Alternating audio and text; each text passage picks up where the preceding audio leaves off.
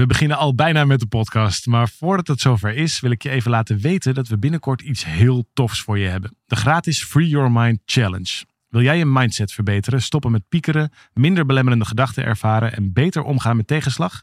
Schrijf je dan in voor deze challenge via www.365dagensuccesvol.nl slash challenge. Het is van 26 mei tot en met 29 mei en ik heb er heel veel zin in. We beginnen nu met de podcast.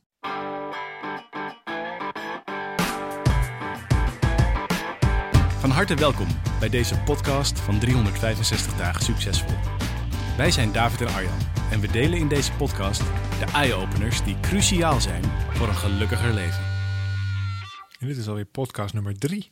Oh, hou je ze bij? Ja, houden we een uh, houden we Ik nummertjes weet het bij niet, voor maar de- ik, ik herinner mij er drie. Dat klopt inderdaad. Ja. dat is waar. Hoeveel zullen we er nog gaan maken? Ik hoop veel, ik vind het leuk. Ja, ik vind het ook leuk. En we willen graag met je in gesprek gaan over, nou ja, een, een, een volgens mij een, eh, een intiem onderwerp, maar wel een belangrijk onderwerp, persoonlijk onderwerp.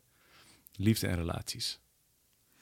Ja, er zijn belangrijke gebieden in je leven, zoals hobby's en huisdieren. En allemaal, ja, dingen die allemaal belangrijk zijn en die ook voor een groot, groot deel uitmaken in je geluksbeleving. Maar er Ja. zijn ook belangrijkere gebieden in je leven. En aangezien je niet alles de hele tijd aandacht kunt geven, vinden wij het prettig om ze één voor één af te gaan.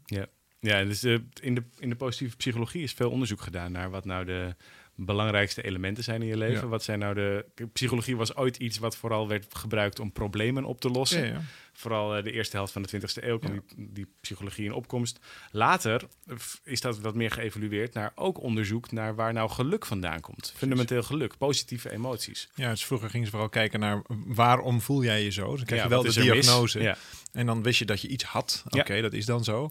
En tegenwoordig kijken we veel meer naar, oké, wacht eens even, maar het hoeft niet zo te zijn. We kunnen er ook naar de oplossing, dat is eigenlijk veel meer de Ja, positieve het perspectief zou je, kunnen, precies. zou, je, zou je kunnen zeggen. En in, uit veel van het onderzoek naar die, eh, naar, in die positieve psychologie, daar blijkt keer op keer hetzelfde uit. Namelijk dat de, de kwaliteit van de relaties in je leven is een belangrijke voorspeller van de, kwali- van de kwaliteit van je leven. Van de, Ja. de, de, het geluk wat je ervaart, wordt heel erg beïnvloed door het geluk wat je kunt vinden in, nou met name liefdesrelatie. Nou, en, en daarbinnen dan weer het idee dat je daar grip op hebt. Of in ieder geval Ja. dat je daar zelf invloed op hebt. Als het, als het leven je overkomt, dan kun je nog zulke eh ogenschijnlijk goede relaties hebben. Maar als dat dan iets is wat je overkomt, dan wordt het een stuk ingewikkelder om dat ook te verzorgen. Ja. Wat, waar moet je dan beginnen?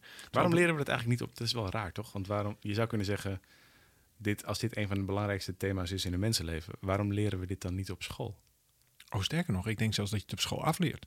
Hoezo? Ik denk dat je op school, nou, omdat het een, een, een, uitkomst van, vraag het maar aan docenten. Wat is de, als je meesters en juffen vraagt, wat is het belangrijkste op de basisschool? Waar, waar, waar leidt dit allemaal toe? Ja. Dan is dat een individuele toets.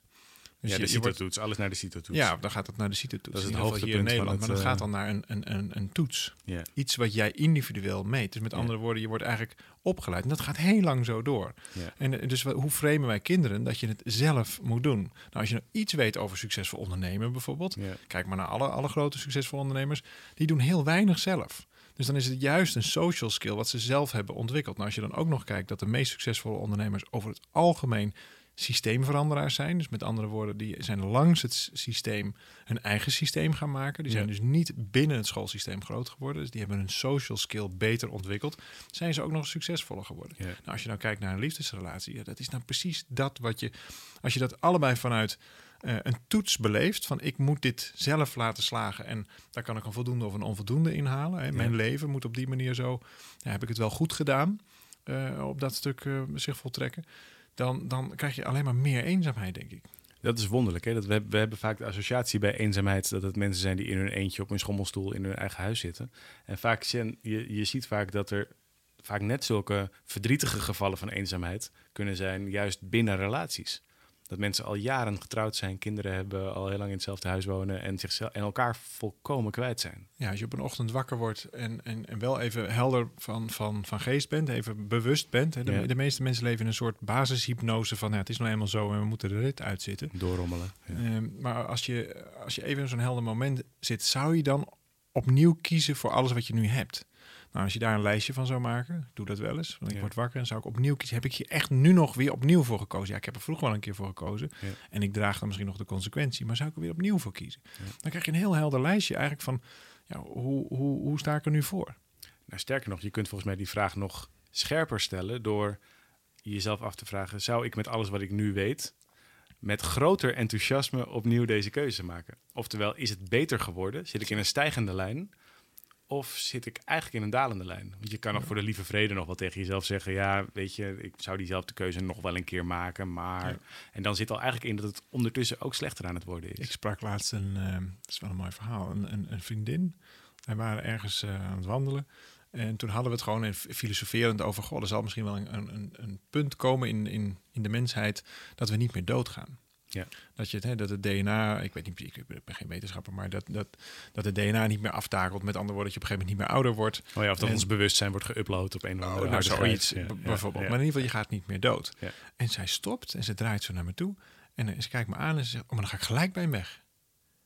En ik, ik, ik kreeg gewoon kortsluiting in mijn hoofd. Ik snapte dat niet. En gelijk bij hem weg bedoelde ze, ik zou dan nu met mijn huidige relatie Ja, stoppen. meteen. En ik snapte dat niet. En toen? Want ik denk dan, hè, maar waarom zou je dan nu wel bij me? Je tijd is nog veel korter. Dus, dus als je alle tijd hebt, die, die, die, dat kan niet op. Dan zou je gelijk bij hem weg. En als de tijd kort is, dan zit je de rit wel uit. En toen dacht ik in één keer, maar wacht eens even. Hier komt een heel, heel eh, pijnlijk ding aan het licht. Namelijk bang voor de dood. Hoe zit dit dan?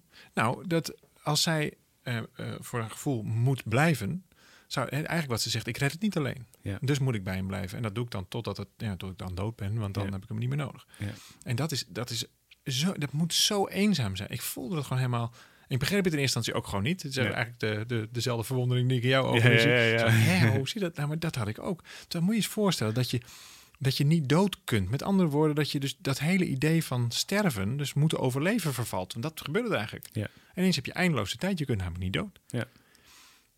Maar dan maak je ineens hele andere keuzes. In ieder geval, dat bleek, dat, eh, dat hele eenvoudige gesprek wat wij hadden, het bleek Ja. voor haar echt een hele radicale te zijn. Heb je dat aan haar gevraagd? Van, hey, waarom ga je dan, waarom dan nu wel? En, Uiteraard. en toen? Uiteraard, nou, het werd, werd nog veel interessanter. Want toen zag zij ineens ook wat ze aan- eigenlijk aan het doen was.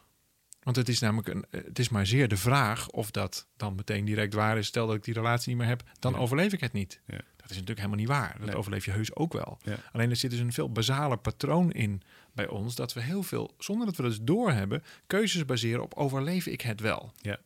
En ik denk dat onze hersenen nou eh, ja, in die zin best wel negatief eh, gewired zijn. Pijnvermijdend, risico, Ja, eh, want ja, je- je moet- gevoelig. Ja. Ja, en daar, zit, en daar komen dan gedachten bij van ja, maar alleen red ik het niet. Ja. Of eh, ja, we zijn al zo lang samen, et cetera, et cetera. Dus daar, maar dat heeft dus niets met liefde te maken. En zodra ineens dat allemaal niet meer, niet meer dood kan, Ja. dan, dan, dan is er dus een soort overvloed aan tijd, ruimte om keuzes te maken die echt voor je belangrijk zijn. Ik vond het fascinerend. Ja, nee, dat is, dat is een interessante... eh, heb je nou een relatie kapot gemaakt? Is dat nou wat er gebeurd is?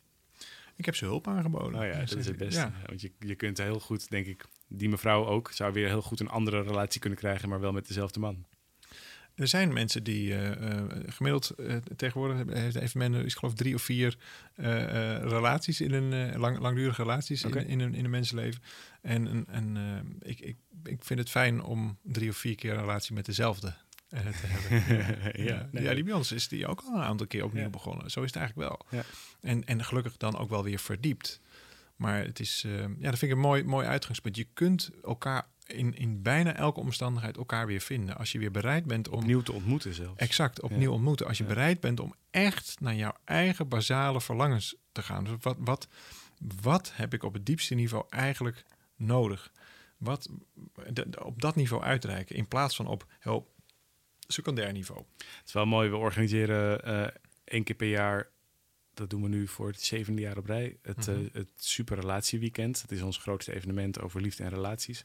Eh, en er komen allerlei mensen op af, single en al duizend jaar samen. En van allerlei eh, ehm, eh, leeftijden en seksuele voorkeuren en van alles en nog wat dwars door elkaar.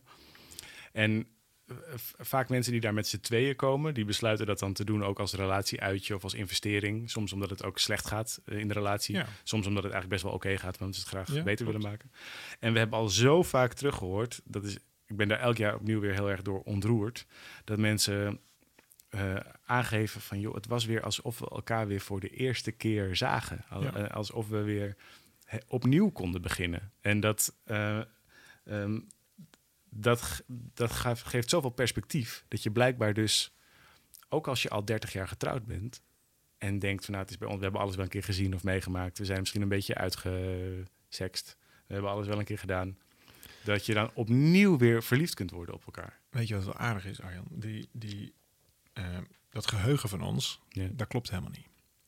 Dus moet je voorstellen dat er iets, iets je bent 30 jaar bij elkaar, even in dit voorbeeld, Ja. en dan eh, gaat hij of zij gaat dan na 30 jaar ineens vreemd. Ja. Dan herschrijf jij in je hoofd de complete geschiedenis van die hele relatie. Ja. Want dan was hij toen Al ook die al niet tijd een hufter. al die tijd en, en al, die, al die leuke vakanties zijn ineens ook allemaal heel grillig. Want Allemaal besmet. allemaal- alles, Ja. alles raakt Ja. besmet. Dus je herschrijft de geschiedenis vol continu. Dat kan ook positief. Dus dat is waarom die mensen elkaar na 30 jaar juist ineens weer in de armen vallen en elkaar wel weer opzoeken. Je kunt altijd opnieuw beginnen, zou je kunnen zeggen, in je relatie. En dan schrijf je die geschiedenis juist positief. Ja, doordat je elkaar begrijpt, weer echt ziet. Nou ja, omdat, je, omdat de schil van buitenaf eh, eraf valt. Ja. Hè, zoals, je, zoals je dacht dat het hoorde. En dan vervolgens weer in de verbinding gaat. Want het, de keuze om aan zoiets deel te nemen. En of dat nou bij ons is of ergens anders. Maar in ieder geval de keuze o- om te investeren in je relatie. Ja. Zorgt ervoor dat je eigenlijk altijd aan het begin blijft van die relatie. En als je nou weet dat je eigenlijk de, de, de geschiedenis altijd herschrijft. Of je nou wil of niet. Hè, dus dat verandert gewoon ook Ja. met de jaren. Ja. Dus je, je, kleurt, je kleurt het gewoon in. Ehm, en je vergeet trouwens ook weer dingen. Je voegt zelfs dingen toe. Ja. Als je dat weet, dan kun je daar dus heel handig gebruik van maken. En dan blijft die relatie dus ook heel duurzaam, heel leuk. Zelfs als het op een aantal punten helemaal niet zo leuk is geweest. Het is jammer dat zo weinig mensen dit weten. Hoeveel relaties ken jij, hoeveel stellen ken jij in je omgeving? Waar je mee zou willen ruilen? Ja, ja, waarvan je nu zegt, nou, die hebben echt een, rela- een relatie. Met zo'n soort relatie zou ik ook wel willen hebben of zo. Hoe die met elkaar zijn, dat is zo fijn. We hebben die, die vraag wel eens, eh, wel eens gesteld Ja. aan een zaal. En daar waren, ken je één of meer relaties waar je zomaar meteen mee zou willen ruilen? En nou, steek je hand op als je dat, eh, als je dat herkent. Of als je dat in je, om je, in je omgeving ziet. En er bijna niemand. Nee. En wat ik dan nog veel interessanter vond, maar je hebt zelf ook een relatie. Zou je dan met je eigen relatie willen ruilen? Dat was dan de tweede vraag. Van, Ja. Oké, en zou je dan met je, als je opnieuw kunt kiezen voor je eigen relatie, ook weer heel weinig mensen. Ja. ja. Terwijl ik inmiddels wel, maar goed, dat, dat is, kwam ook niet helemaal vanzelf, maar inmiddels wel zeker weet dat ik weer opnieuw voor dit pad zou kiezen. Ja. Heel erg graag zelfs. En dat is zo, dat is zo'n fijne keus. Dat, ook dat is iets waar je. veel mensen denken dat je de juiste partner moet treffen. En, en dat het, als dat dan niet meer werkt, dat wordt ook steeds. steeds ehm, ja, dat je de waar, precies. Een beetje dat romantische idee. Maar dat is ook. ehm, ja, hoe moet je dat nou zeggen? Dat, dat, dat, als het dan niet werkt, dat je dan weer de, eh, een, betere versie. En dan, en dan weer, Ja, een, ja, weer, weer ja. naar de waarheid. Enzovoort. Maar, maar misschien is dat hele idee wel helemaal niet zo nodig. Op het moment dat je elkaar namelijk gewoon elke keer weer vindt. Eh, en, en daarmee dus een relatie misschien wel een heel andere betekenis geeft. Ja. Namelijk dat hij, de, dat hij er is om te verdiepen. Nou, dan hoeft het niet per se de ware te zijn. Dan kun je eigenlijk met iedereen zou je dan kunnen zeggen... dat is misschien wel te kort door de bocht. Maar je zou... eh, want sommige dingen passen nou helemaal wel beter dan andere dingen. Maar als, Ja. je, als je elkaar nou in de basis gewoon leuk vindt... dan kun je verdiepen op thema's. En Ja. ik denk dus dat je je partner uitzoekt... juist omdat je een aantal dingen wil verdiepen, onbewust. Juist omdat je een aantal dingen wil Leren. oplossen of leren. Ja. Dat, is, dat is niet zomaar dat je iemand... Je relatie Tegen- als heling is eigenlijk de... Nou, ik denk dat dat niet ver van de waarheid ligt, ja. Het helpt in ieder geval om er zo naar te kijken, want dat geeft het perspectief van groei. Ja. En als dat en groei is gelijk aan geluk, dat weten wij natuurlijk als geen ander. Ja. Juist doordat je jezelf eh, in een soort permanente modus zet van ontwikkeling.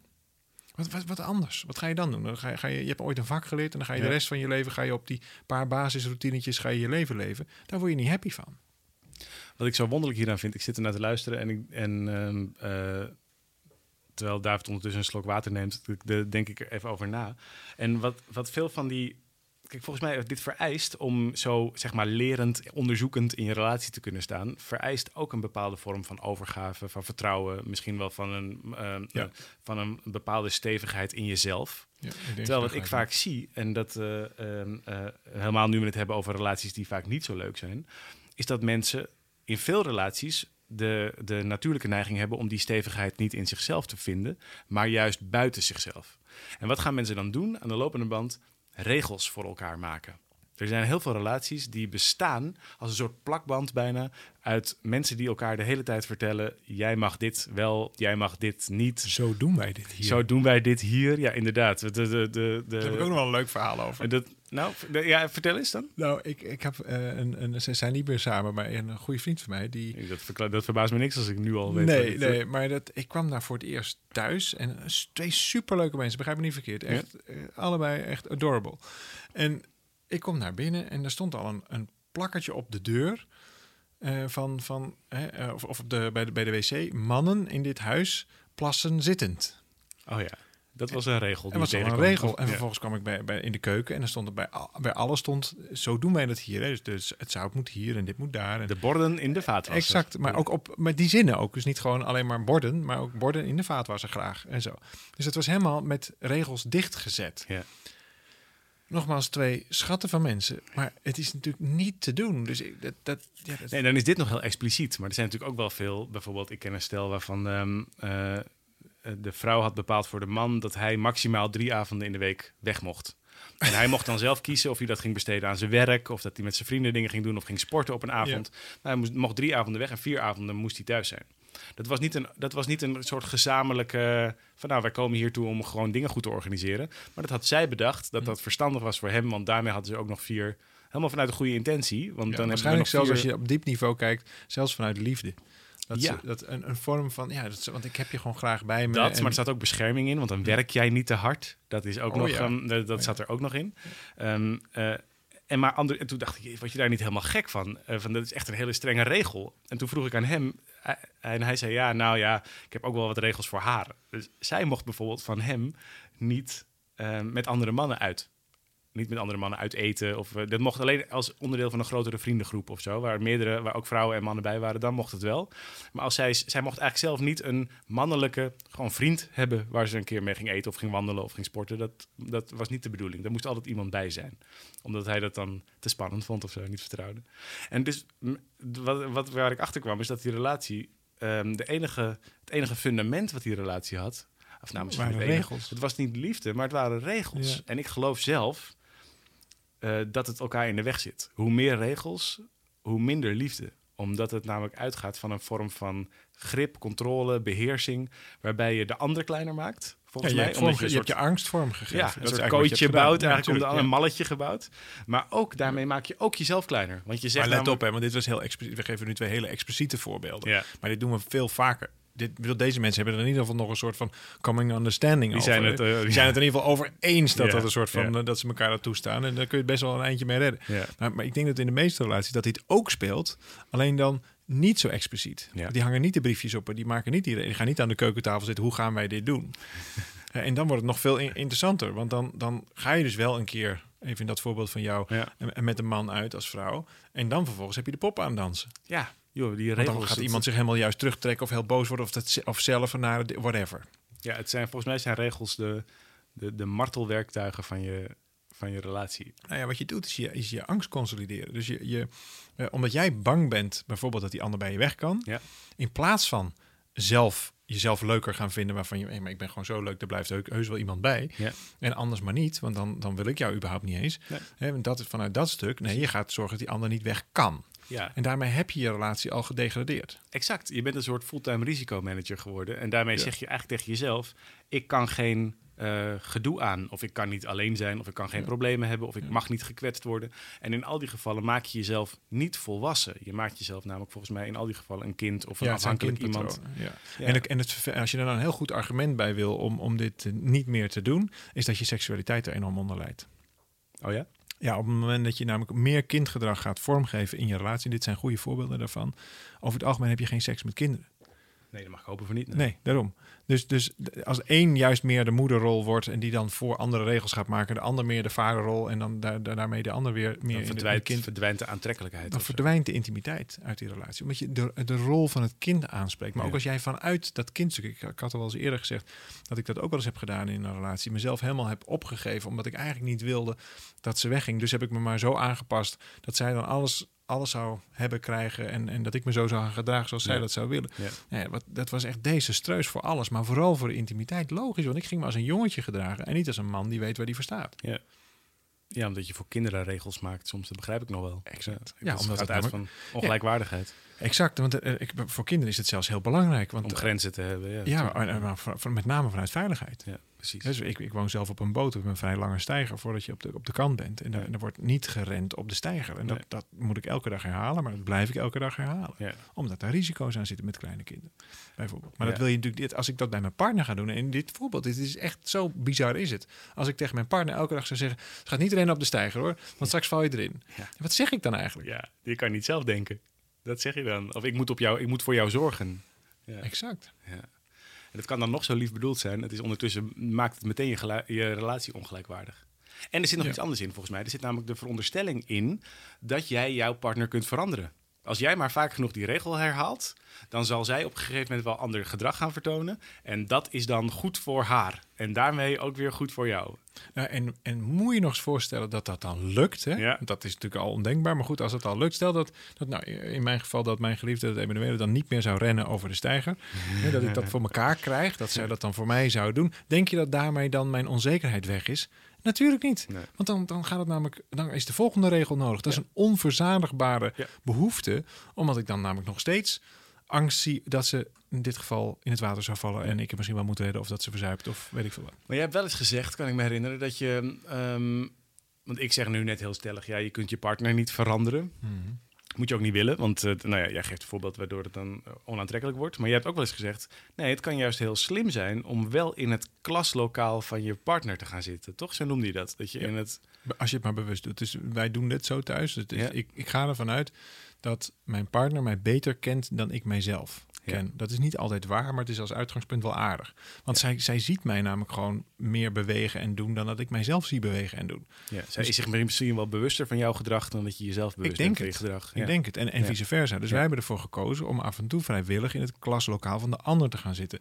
Dus dan, dan, dan zeg ik, lieverd, wil je mij op dit en dit stuk onderwijzen? Of wil je mij op dit, dit of dit stuk helpen? Iets leren. Ja, en dat werkt natuurlijk alleen maar met wederzijds toestemming. Maar dat is super fijn. Want daardoor kom ik soms op plekken terecht waar ik anders helemaal niet eh, terecht zou komen. Maar het is wel heel vaak zo dat je partner het eigenlijk beter voor jou weet dan jij voor jezelf. Omdat het simpele dat ze, eh, hij of zij jou meer ziet. Ja. Maar dat is wel een heel dun lijntje met.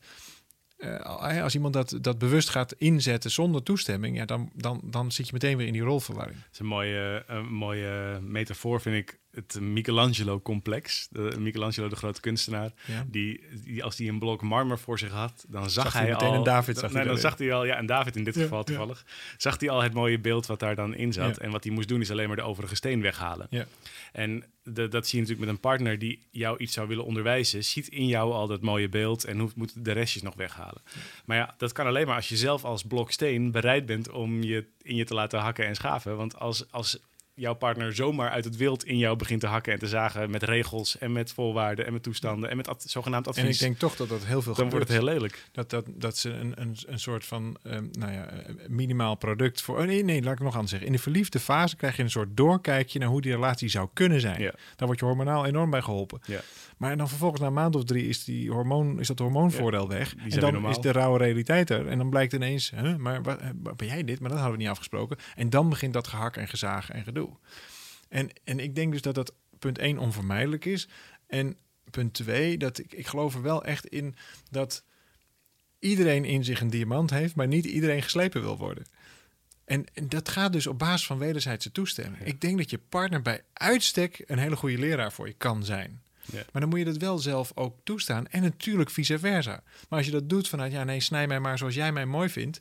Ja, dan ben je heel snel jezelf kwijt. Ja, dan heb je jezelf opgeheven. Ja.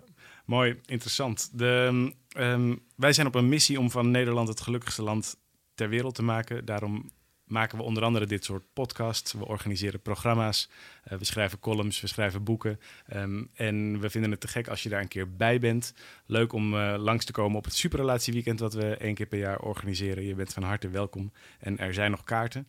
Ehm, en we gaan in deze podcast, wat mij betreft, vaker eh, terugkomen, toch? Over andere thema's, over zelfvertrouwen, over stress, over Ja, laat het ons vooral voor weten als je beginnen.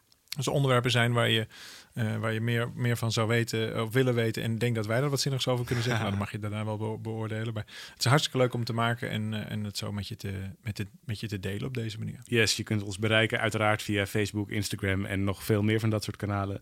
En voor nu, dank je wel dat je erbij was. Te gek als je laat weten wat je ervan vindt. Deel hem vooral als je denkt dat andere mensen wat aan kunnen hebben. En heel graag tot de volgende keer.